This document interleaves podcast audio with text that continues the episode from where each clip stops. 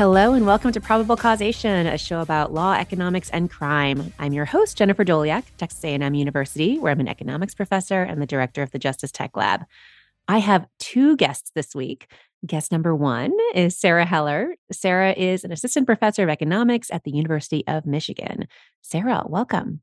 Thank you so much. And guest number two is Max Kapustin. Max is an assistant professor of economics and public policy at Cornell University. Max, welcome to the show. Thanks so much, Jen. Well, very happy to have both of you here. Uh, we're going to talk today about your research on how to reduce gun violence. Big question. but before we get into that, could you tell us about your research expertise and how you became interested in this topic? Sarah, why don't you go first? Sure. So, broadly, I'm a labor economist interested in how young people make choices and then how policy can help shape those choices to make people better off, and in particular, those at the bottom of the income distribution.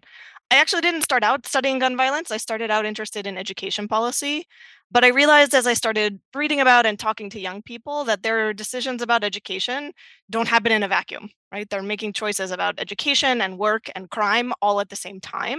And so that sort of got me more interested in the economics of crime al- along with labor economics. And then, you know, anyone studying crime in the US knows just how much of an outlier we are in terms of gun violence and just the incredibly tragic toll that it can take, especially on communities that are already marginalized in lots of other ways.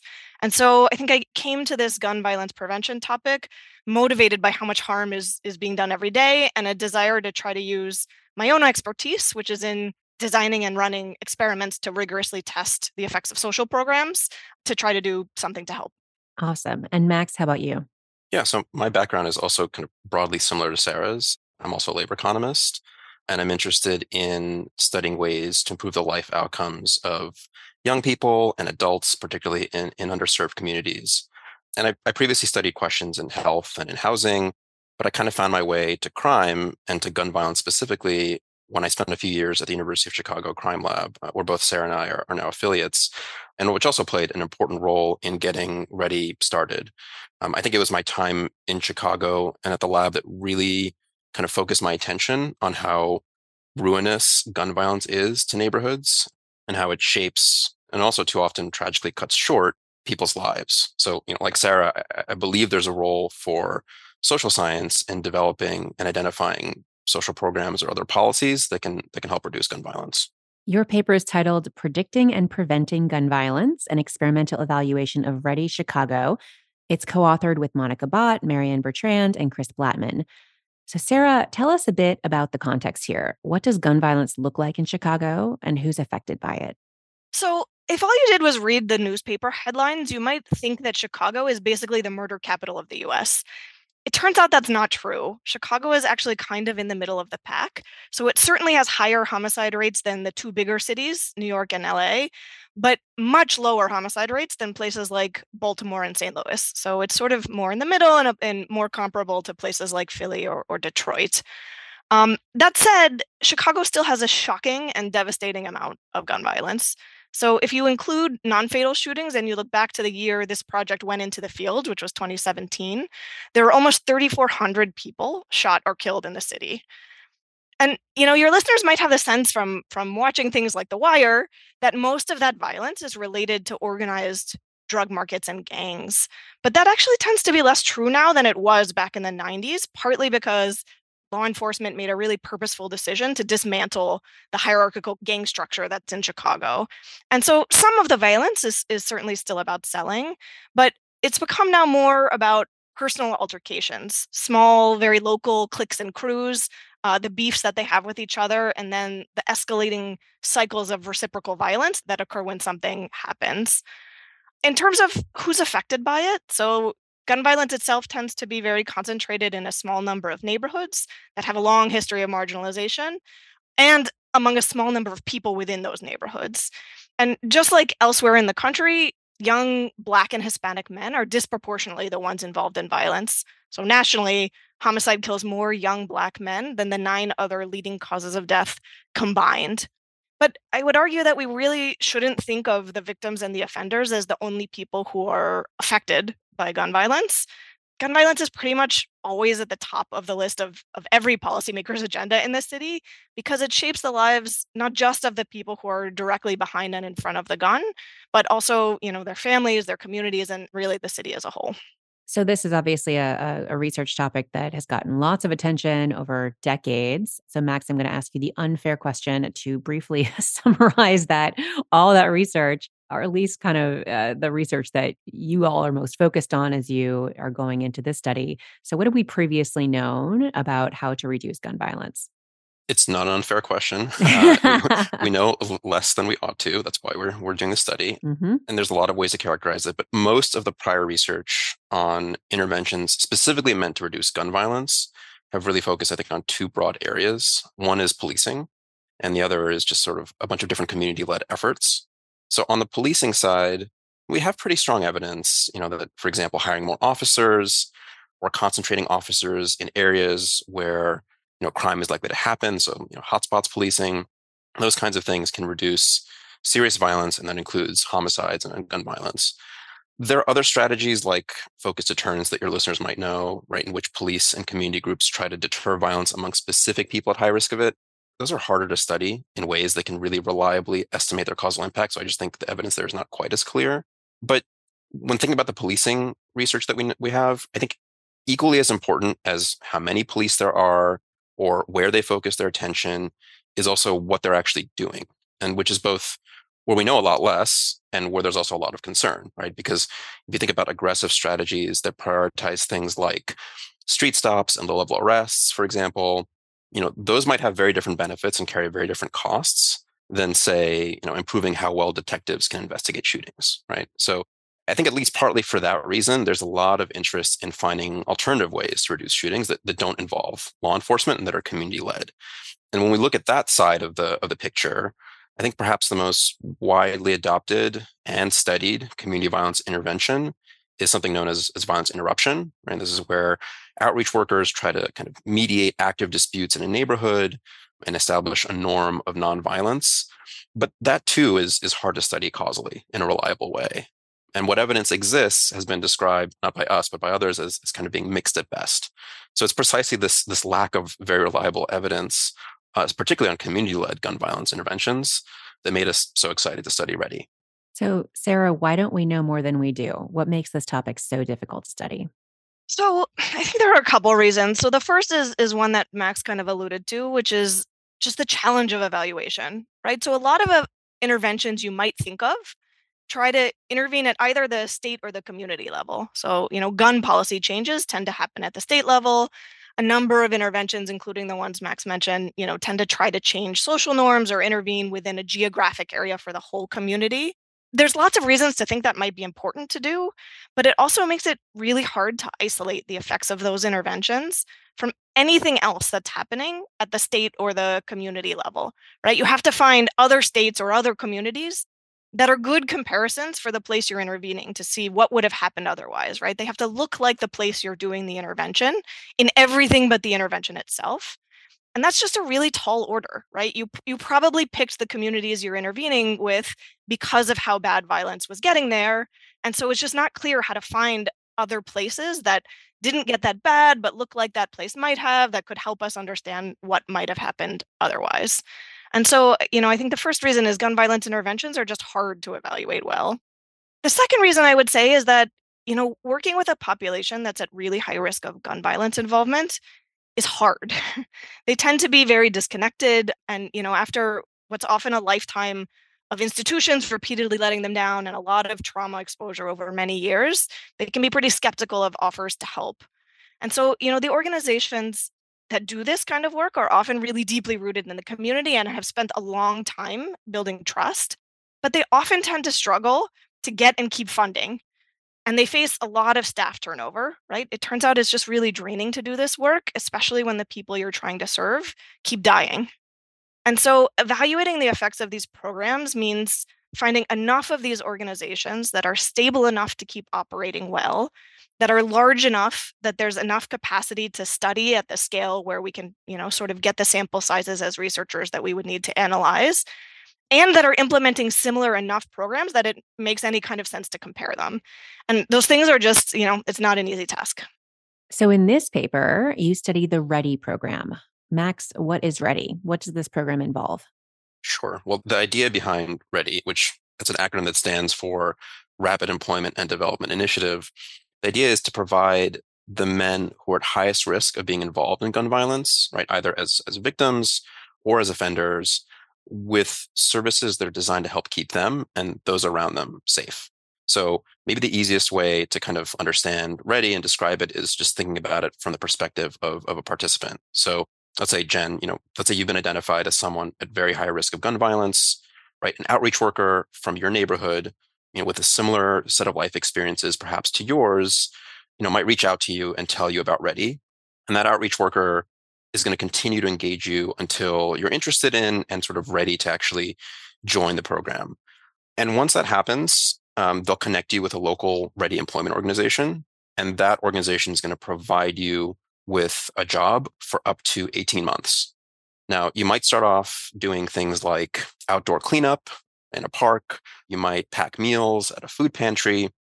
But over time, you know, you also might have the opportunity to take on jobs with with higher pay and with more responsibilities, such as you know, work in a, in a manufacturing plant. And recognizing, by the way, that you might face obstacles to participating, right? Like you might have unstable housing or involvement in the criminal legal system. These are jobs where you can come back to them if you have to drop them for a while. Now, crucially, in order to actually work the job, and this is the other really big component of READI, is you have to participate in uh, morning sessions of group cognitive behavioral therapy or CBT. So CBT is designed to help you identify and to change thoughts that can adversely affect your behavior. So, you know, if you think about in some situations, the thoughts of yours that might occur automatically to you could lead you to take certain actions that are counterproductive, right? Like, say you escalate an argument with someone because you might have thought that they were being disrespectful to you, but it turns out that they have a gun, and that situation does not end well for for you or for them, right? So CBT is really meant to give you tools to help slow down in those moments restructure your thoughts and go a different way. And as you're sort of working the job and attending CBT for, for up to 18 months, your outreach worker continues to help you, right? So they might help de-escalate disputes that you're having with another participant or with the program staff, or they may connect you with other services, you know, as necessary and subject to availability, things like substance abuse treatment or, or housing support. Okay. So Sarah, why might a program like this be effective? What are the main mechanisms that you all had in mind uh, as you were implementing and evaluating this program? So, READI is a bundled intervention. It's all of the things Max talked about at once. And the intent is that it might address a whole set of different proximal causes of gun violence. So, on the work side, a job is going to provide a stable source of income and maybe a place to, to build and reinforce new skills and norms. The stable income itself might deter people from working in illegal markets that might involve violence.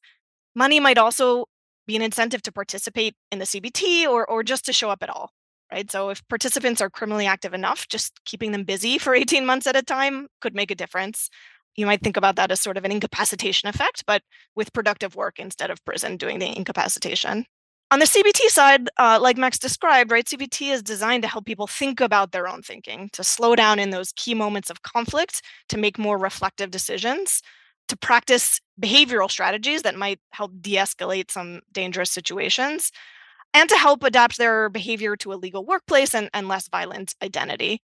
And in fact, you know, one of the things we did was um, collect some qualitative data. So did interviews with participants and we did hear mention of all of these mechanisms, right? So we heard guys saying that the money mattered, that it either got them in the door or they liked using it to support their families.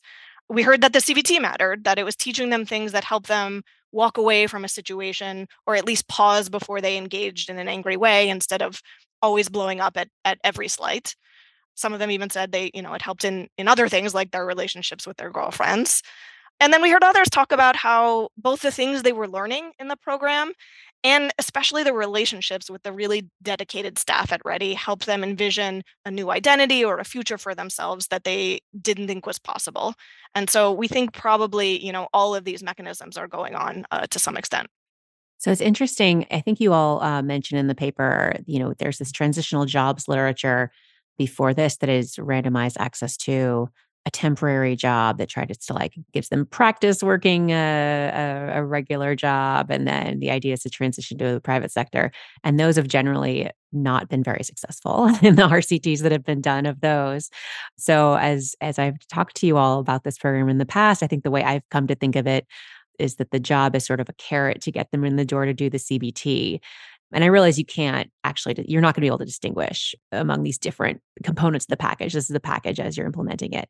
But is that is that how you think about it now, or have you come to think of the employment piece as being more than just a carrot? I don't know if we have consensus about that. I think that's probably how we started out thinking about it for mm-hmm. sure. Mm-hmm. You know, I think we also hear stories from from the crew chiefs, so the the program staff who are running the work sites that talk about how they sort of helped the guys practice the skills they were learning in the CBT. And you know, we've heard the guys talk about how important the income was for them, that that's what allowed them, you know, space to to sort of not do some of the let's say you know drug market work that they were in. And so uh, you know whether if it's substituting for illegal work i don't know if that's a, a carrot or a stick. Um, if it's helping them practice those skills it might be a little bit more substantive. I think what i took away from our qualitative evidence is that it might be hard to operate or succeed in the program without both pieces that you know maybe we're not sure which piece is doing what but that seems like you might need both of them in order to get guys there and keep them engaged and teach them what you need to teach yeah, I would agree with that. And I would just remind us all that carrots can be independently nutritious. Not, not, not, just an incentive. The job itself could be could be doing something, and in, in the interaction between the job and the CBT as a, you know as, as a place to practice some of the lessons learned in CBT in a somewhat controlled environment where people are all sort of on the same page about what it is, what the mission of the of the intervention is. I think that can also be quite helpful. Yeah, and I guess these jobs are it's different from the transitional jobs programs that have been studied in the past. And that I guess this is 18 months versus like six months on average. I agree. The interaction with the CBT does seem really interesting here. And I guess there have been some of those that have been tested before, but not a lot. So and it's also just a very different population than has been tested in most of those transitional jobs programs as well. So that might make a difference. Yeah, great point. Okay. So, Max, a primary challenge here is finding people who would, one, benefit from this program and who would, two, actually show up and take part in it. So, how are people actually recruited for READI? Yeah, so th- this was really the first big challenge that READI had to solve because, as Sarah mentioned earlier, and this is, is something that affects gun violence interventions more generally, the men who are at very highest risk of gun violence and who could theoretically benefit the most from something like READI are also often among the most isolated from a lot of social institutions. So the first thing that READI had to do was decide where they were going to focus geographically within the city of Chicago. And so they chose five neighborhoods that have among the highest rates of gun violence in the city. So we're talking you know, something on the order of 10% of the population of Chicago, but accounting for about a third of the homicides. So very, very concentrated neighborhoods with very concentrated rates of gun violence. And then within each of those neighborhoods, READI used sort of three complementary different referral pathways to actually find potential participants. So the first of those was actually something that we, the research team, were, were involved in, uh, where we referred specific men who were predicted to be at highest risk of becoming either a victim of or being arrested for an act of gun violence in the near future. And we did that using a machine learning algorithm trained on administrative data. And so this approach can actually find people at remarkably high risk of becoming a shooting victim. Actually, Sarah and I, along with our co-authors Zubin Jelveh and, and Ben Jakubowski, we actually have a working paper out about that if your if your listeners are interested. And it's also kind of a scalable way of doing this, right? But it could also miss someone who is, for example, at very high risk for being involved in gun violence, but for whom their risk factors are not in the administrative data. So maybe something recently happened to them and the administrative data hasn't quite caught up. And I should also just note here that, you know, although this algorithm was trained on data from the Chicago Police Department, neither the algorithm itself nor the identities of any of the men who were referred by it were ever shared with the police, right? This was just used to refer men to, to READI. So because of those limitations of the algorithm, we have a second pathway that involved having local outreach organizations. These are you know, with deep knowledge of gun violence in their neighborhoods tap into their social networks and refer men whom they thought would be at highest risk. And the idea was to have these outreach workers make referrals you know, on the basis in part of information that was unobservable to the algorithm and also refer men who weren't just at high risk of, of being involved in gun violence, but also whom outreach thought might be particularly responsive to READI. And so the, the, the last pathway that I'll just briefly mention here is that we referred men leaving jail or who are on parole and who are at particularly high risk and who might otherwise have been missed by both you know the outreach and the algorithm pathways. This pathway took a bit longer to get started and recruitment was unfortunately cut short due to the pandemic. Um, so most of the men in the study really came through the um, the algorithm and the outreach pathways for the algorithm piece can you say a little bit more about what the main predictors were in that model? Is it like being arrested for a gun related crime in the past something like that yeah, I mean, we adopted a sort of, and this is the technical term, the kitchen sink approach. um, so we, we, I think there were something like 1,400 different predictors um, mm-hmm. in the model, including the things you mentioned, right? So, were you a victim of gun violence in the past? Were you arrested for an incident of gun violence in the past? But also, we're a bit agnostic as to, you know, we didn't know which things would predict um, mm-hmm. involvement in gun violence. So we kind of gave the model access to to a lot of information and let it sort of find the relationships that best predicted involvement in gun violence. And and you know, it, it did a you know, we'll, we'll, probably talk about a bit later in the conversation. It did a it did a very good job, but it's also the case that, as we'll also see, you know, the outreach workers also did a, a very good job. So there's more than one way to identify people who are at high risk of gun violence, and there are certain trade-offs and considerations when considering sort of different approaches. Okay. So once you have your participant sample, you then have to implement the program in a way that actually enables you to test whether it works, which, as longtime listeners will know, is easier said than done. So, Sarah, how did your team do this? What was your research strategy here? Yeah, so, you know, the reality of operating these kinds of programs is that you just don't ever have enough money to serve everyone you think could benefit, right? There's always more people eligible than we could possibly serve. And so, what that does is let us set up our study sort of like a clinical trial in medicine, where we have an eligible sample. In our case, it's about 2,500 men. And then we randomly assign who gets offered a READI slot and who doesn't. And those who doesn't, those who don't get offered one, um, are free to pursue any other available programming, just not READI. And so, one benefit of, of this kind of random allocation process is that it's fair, right? So it avoids nepotism in allocating a limited resource. It's not about who you know, eh, whether you get in the program. It avoids serving only the most motivated people if you do a sort of first come, first serve, who might not be the people who you most want in the program. The second big benefit is that it sets us up to really isolate the causal effect of the program itself, right? We have these two groups the people who the coin flip said offer READI and the people who said the coin flip said don't offer READI. Uh, and the only difference between them is literally the flip of a coin, right? It's random. And so that means that on average, the outcomes of those two groups should be equal unless the program does anything, right? And so that's what we test. We measure the outcomes across the two groups, the treatment group offered READI and the control group not offered READI. And we know with confidence that any difference between those two groups is really due to READI itself.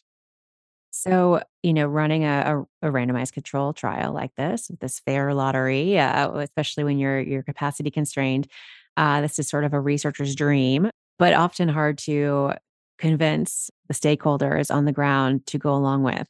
So, I'm super curious how this research partnership came about. Can you tell us a little bit of the backstory here? Yeah, so I mean the the idea started back in in 2016 and that year, there was just an unprecedented year over year spike in gun violence in Chicago. It was something like a 60% increase in homicide and, and similar rise in non fatal shootings. And one of the things that that did was really motivated a broad set of people to try to marshal resources to do more, right? So that included government and nonprofits and, and importantly, the philanthropic community. And so our research team, along with the executive director of the University of Chicago Crime Lab, uh, Roseanna Ander, and the amazing team at Heartland Alliance, which is a nonprofit that's housed in Chicago, although has a global presence, um, which was led by Evelyn Diaz and, and Eddie Bocanegra. We all started talking together about how to best deploy these resources in a way that we could actually learn from, right? So we're not just trying to prevent violence with those resources, we're trying to learn from what we do so that people can sort of benefit from that in the future. And so, as we started this discussion uh, and process of of developing the program, you know, one thing we did was look at the homicide data and realize that almost 90% of victims were over age 18. but almost all of Chicago's prevention programs at the time were for students and juveniles. And so we sort of documented the fact that there was this big service gap for adults that we wanted to help fill. And then we looked at the literature, right? And as you said, the the evidence on jobs program alone is mixed, but I think, you know, we've seen that CBT can reduce at least less serious violence in other contexts. So we've seen that in, in my own work on a CBT program for high school boys. We've seen it in my in my co-author Chris Blattman's work on CBT influence programming uh, for men in Liberia. So there was a lot of excitement among our partners, I think, about the CBT. And there are some hints in both the CBT and the jobs literature that the two strategies might be more effective together. Right. And so I think everyone was sort of on board with the idea of trying something like this. But there are only a few programs across the country that have been doing that, that have been combining these kinds of strategies for a population that faces as much risk of serious gun violence as the one we aim to serve. And really none of them have been rigorously evaluated yet. And so I think it was a it was a pretty compelling case to make given the situation in Chicago, the resources we had and, and what was in the literature. And so we set out to, you know, to evaluate this CBT plus jobs idea and then I think, you know, it was really Heartland Alliance that made it happen. They started recruiting the local community organizations, selling them on, you know, sort of what the idea was. And I think everyone was very excited about the amount of resources that the program was bringing. And I think that helped sort of convince people to go along with the randomization. Um, and it was those lo- local community organizations who were the ones to actually implement the program, right? So, in partnership with Heartland Alliance, they just worked out a huge number of logistical and safety challenges. They hired and trained staff. They did really all the, the hard work of implementation. And you know, we were there along the way from the beginning, working with them to, to figure out how a randomized control trial could work in this kind of setting so we could, you know, learn from all of the incredible work that they did on the ground. Awesome.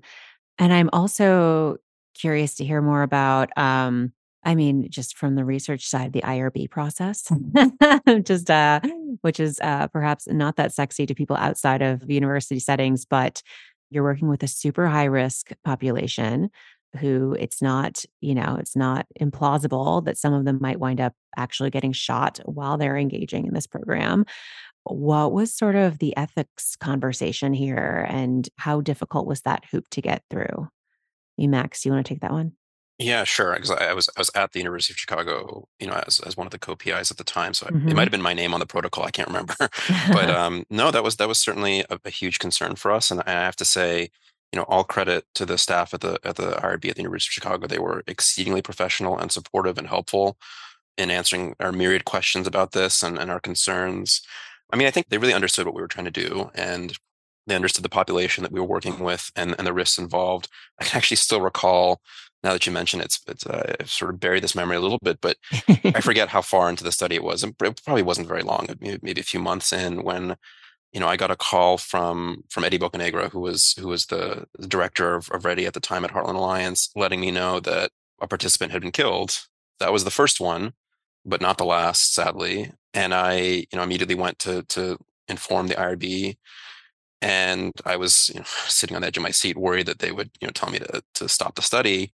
But again, to their credit, they looked at the situation. It wasn't you know I forget the exact circumstances of that particular participant's uh, tragic death, but it was it was not directly due to the program. It was you know maybe on off hours, whatever whatever the, the, the circumstances were. Again, I don't I can't recall them here, but they understood that this was a population that where that would happen, and they said you know we don't see any reason why the study should stop you know the intervention may still be helping so proceed and let us you know keep us posted and that's kind of how we how we had to approach it hmm.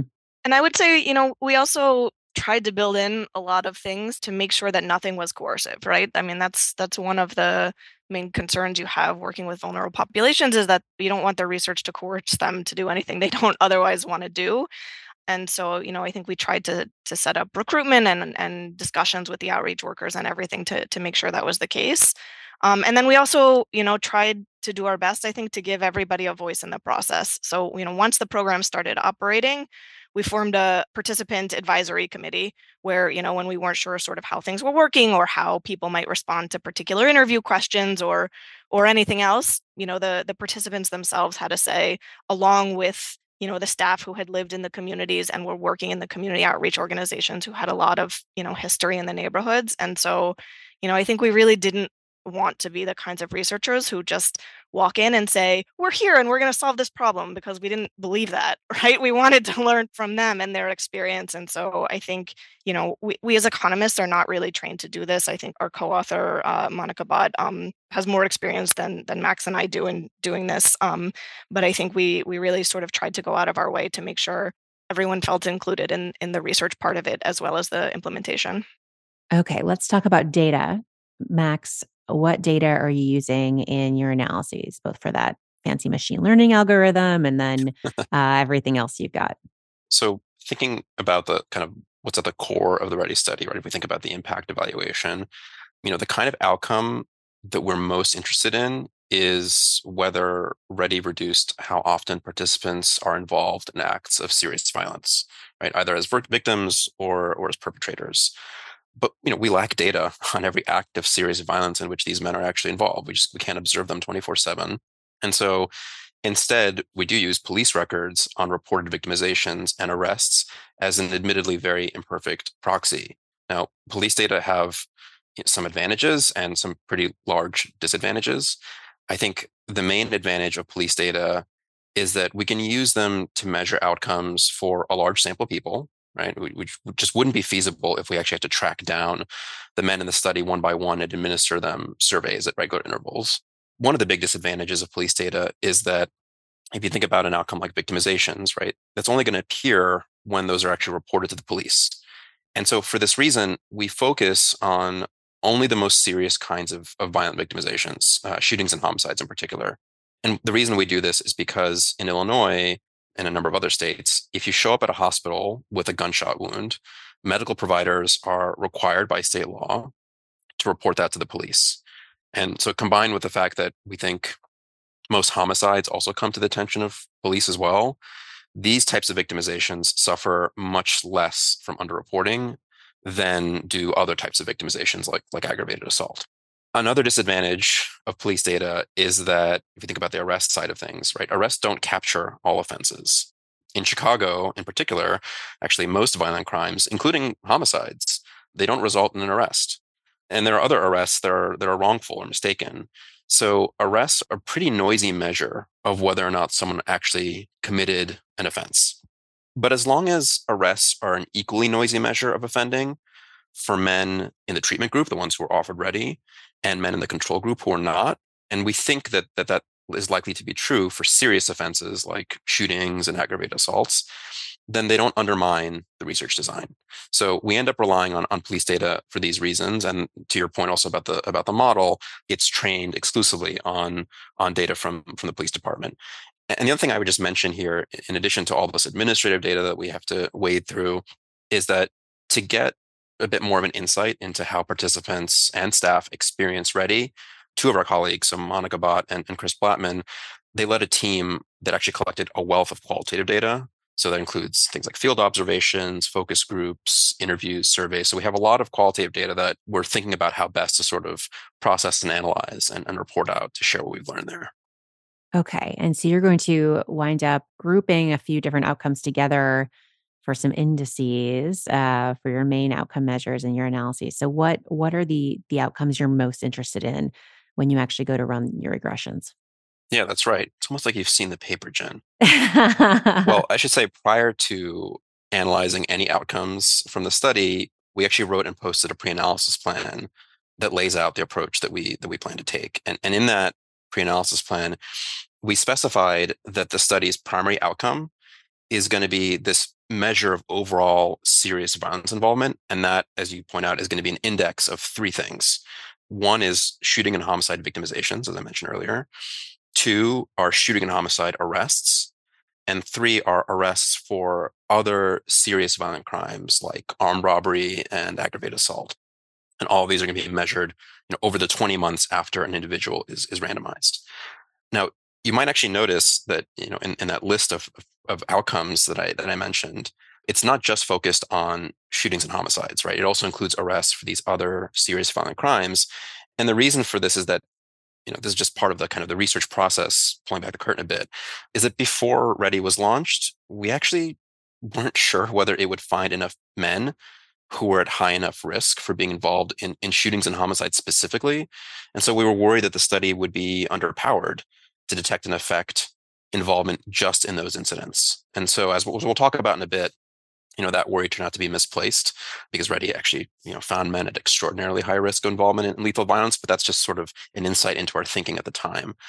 And in addition, in our pre-analysis plan, we also said that we'd estimate READI's impact on each of those components of the main outcome separately, and we would adjust our inference that we draw from this to account for the fact that we're asking you know, more questions of the data and so that increases our chances of making a type 1 error. Um, and we did this because you know here too we really weren't sure how READI would affect participants behavior and if it would affect these different types of violence involvement differently right? It could have moved them all in the same direction it could have moved some of them in, in different directions and so we just didn't know what it would do you know at the outset and so we, we pre-specified that we would look into the matter and sort of adjust our analyses accordingly for that fact. Okay, so let's talk about the results. Sarah, let's talk first about READI's ability to identify and engage people who are at high risk of gun violence. What did you find on that front?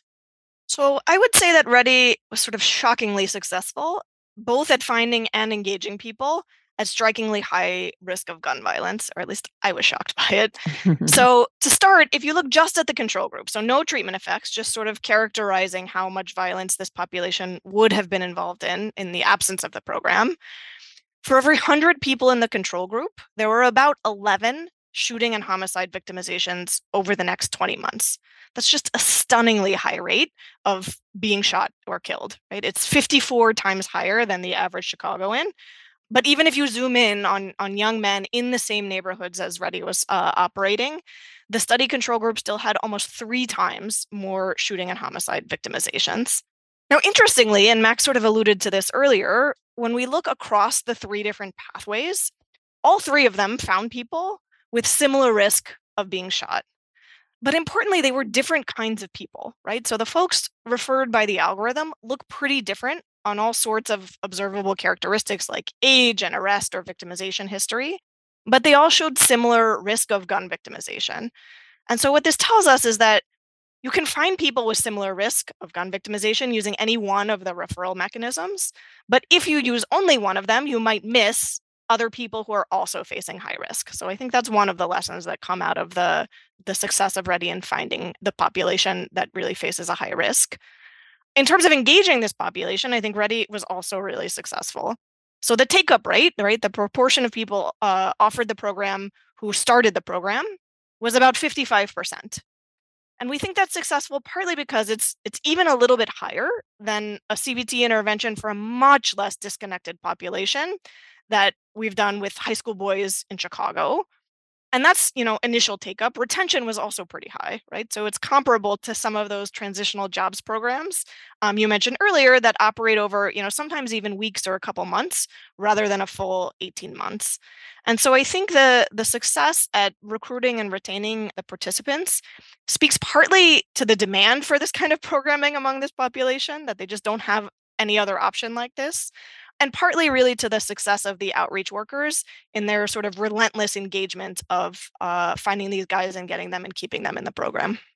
Okay, so Max, turning next to whether READI had meaningful benefits for those who participated, what was the causal effect of READI on involvement in violent crime?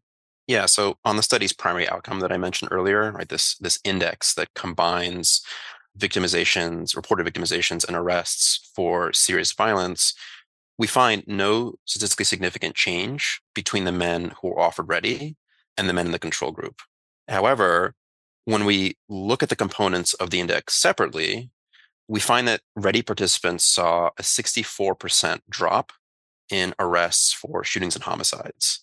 And that decline is it's statistically significant on its own, but not after we make those adjustments that I t- talked about to our inference, you know, for the fact that we're testing in this case three different hypotheses. So, and, and in contrast, if you look at the other measures in our index, like shooting and homicide victimizations, you know, there, READI participants saw a more modest decline. And on arrests for these other non shooting or homicide violent crimes, things like aggravated assault and armed robbery, they actually saw a small increase, although neither of these changes are statistically significant. So overall, it seems like READI had different impacts, perhaps, on different forms of violence with a potentially large but you know, still suggestive reduction in arrests for shootings and homicides specifically. Sarah, when you look at different subgroups here, different subsets of the overall sample, does it look like some people benefit more from this program than others, or is everyone pretty much the same? It's definitely different. So I think probably our clearest results is that the group referred by the outreach workers had a bigger decline in violence. So they have a statistically significant decline in our overall violence index that remains there even after we adjust for the three different tests we're doing across the different referral pathways. And that drop is driven by huge declines in both arrests and victimizations for shooting and homicides. So it's about an 80% drop for shooting and homicide arrests and about a 45% drop for victimizations. Um, and again, both of those results are accounting for the, the three different outcome tests we use to break the index into its components. And so it looks like the outreach workers are doing a good job at anticipating who is going to respond to READI. Interestingly, though, we can break things up even further, and we see that not everyone the outreach workers refer is responsive. So the subset of outreach referrals also have a high predicted risk. That is, the algorithm anticipates that they're going to be at future high risk of gun violence. Those are the ones who are really driving the violence decline. Now, to be transparent, this is not entirely conclusive. These are relatively small groups. And unlike the differences by pathways, we didn't pre specify that we were going to look at this sort of combination of the groups.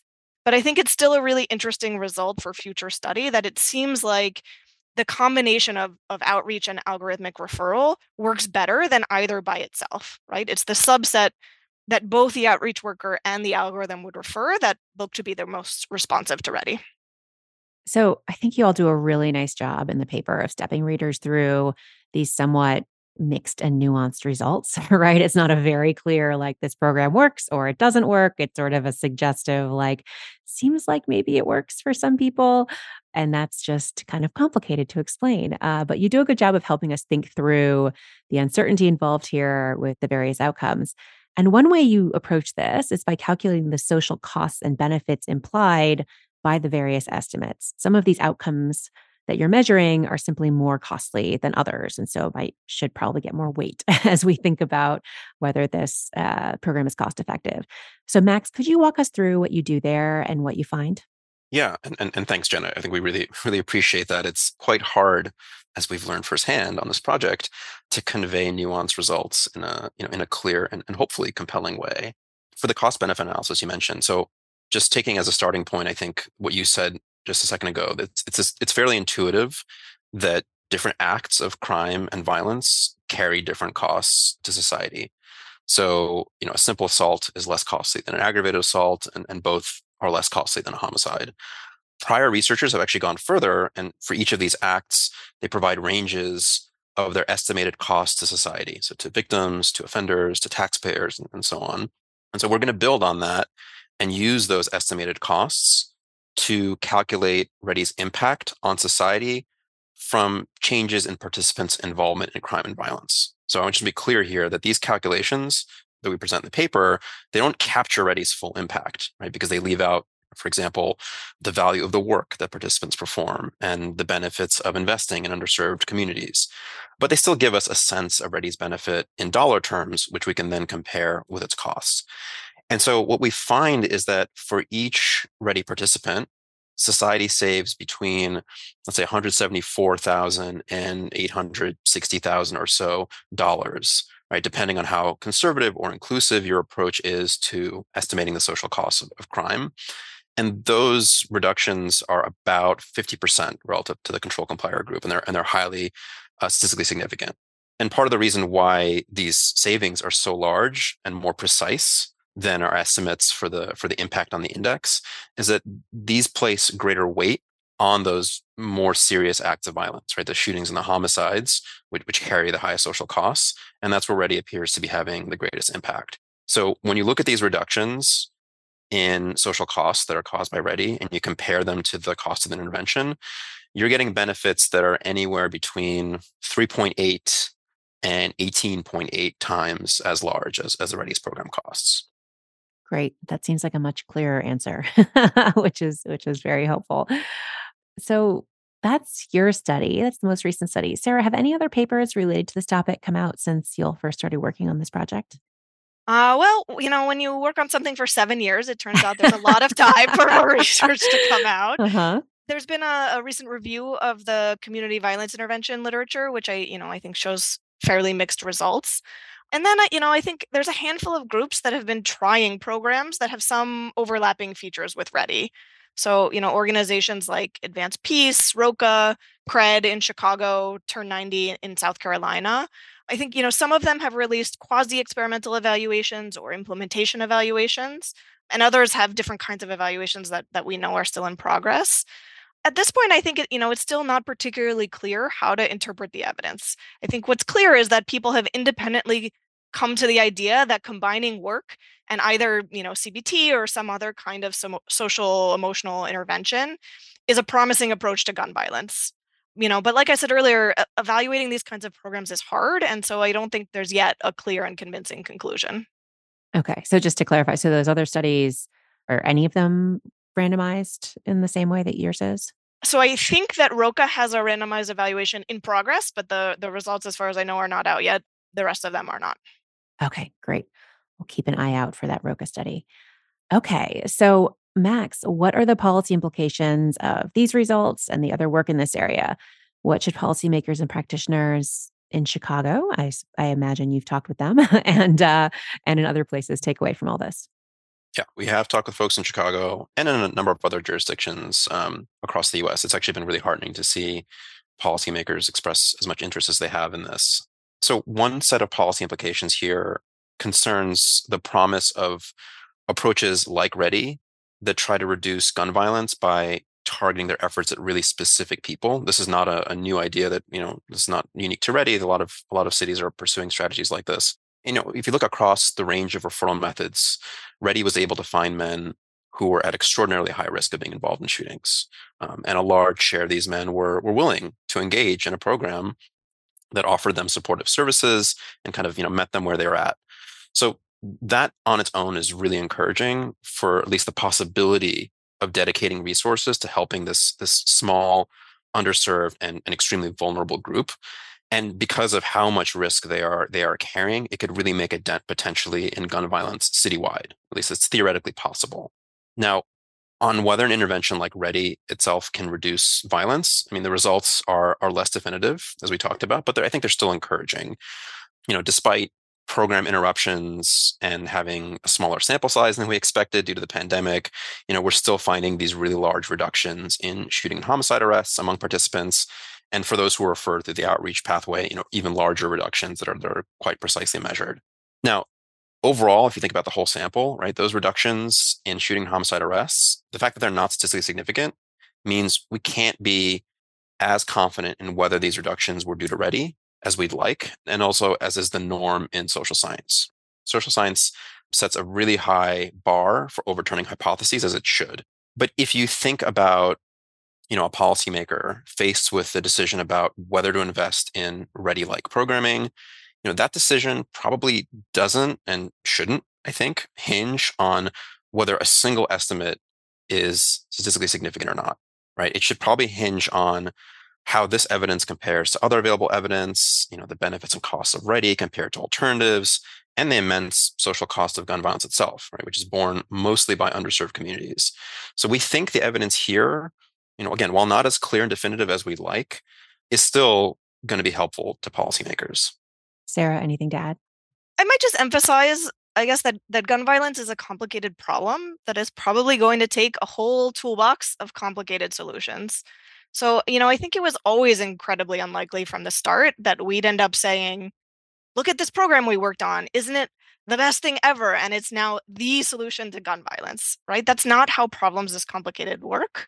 And so you know READI might be one tool or one part of the package a hopeful one i think and, and one that merits further study but this is a, a problem that's so incredibly costly that we should be trying and importantly testing a whole range of ideas right? So individual programming in the spirit of READI but also continuing to work on the more systemic issues like concentrated poverty and gun access trying to improve policing so the police can do a better job of reducing gun violence in ways that don't generate their own social costs And then, you know, after we're doing those things and, and evaluating them, we should pay attention to the evaluations, right? We should abandon ideas that seem good in theory but don't work in practice, and, and we should invest more in things that are making a cost effective difference.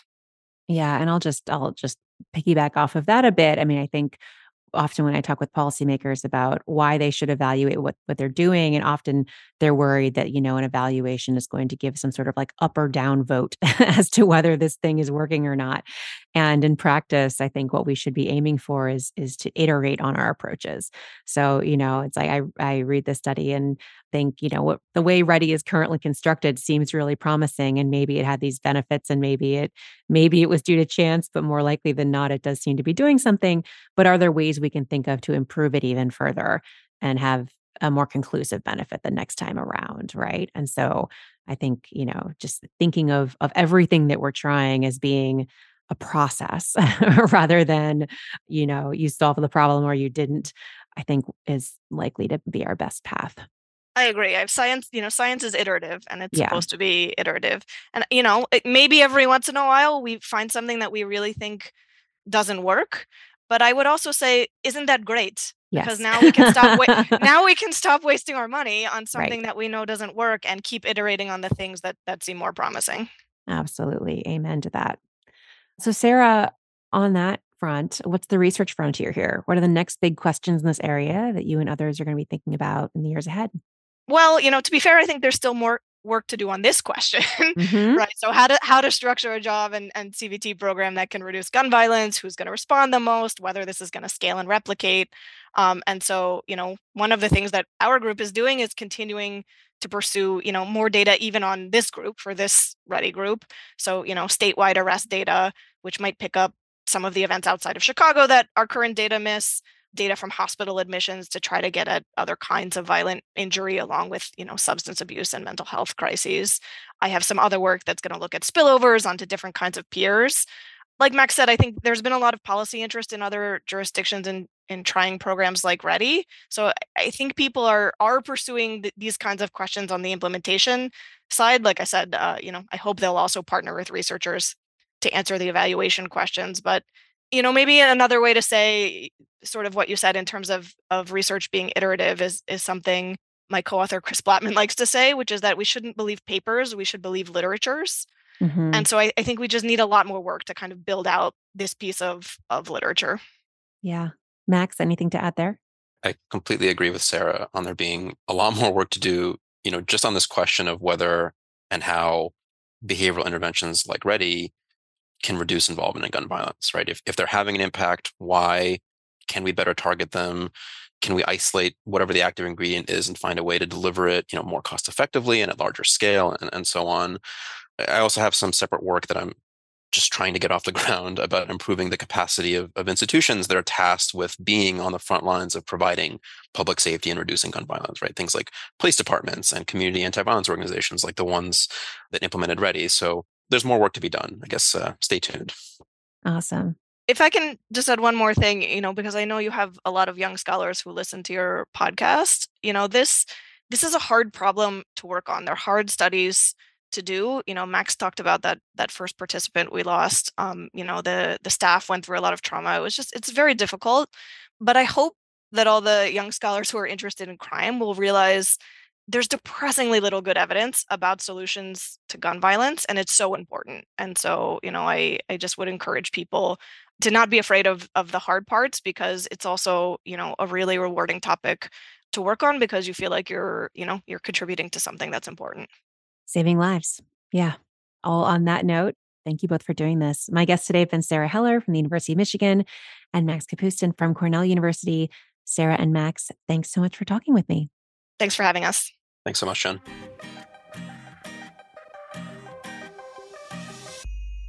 You can find links to all the research we discussed today on our website, probablecausation.com. You can also subscribe to the show there or wherever you get your podcasts to make sure you don't miss a single episode. Big thanks to Emergent Ventures for supporting the show, and thanks also to our Patreon subscribers and other contributors. Probable Causation is produced by Doleac Initiatives, a 501c3 nonprofit, so all contributions are tax deductible. If you enjoy the podcast, please consider supporting us via Patreon or with a one time donation on our website. Please also consider leaving us a rating and review on Apple Podcasts. This helps others find the show, which we very much appreciate. Our sound engineer is John Kerr, with production assistance from Nefertari El Sheikh. Our music is by Werner, and our logo was designed by Carrie Throckmorton. Thanks for listening, and I'll talk to you in two weeks.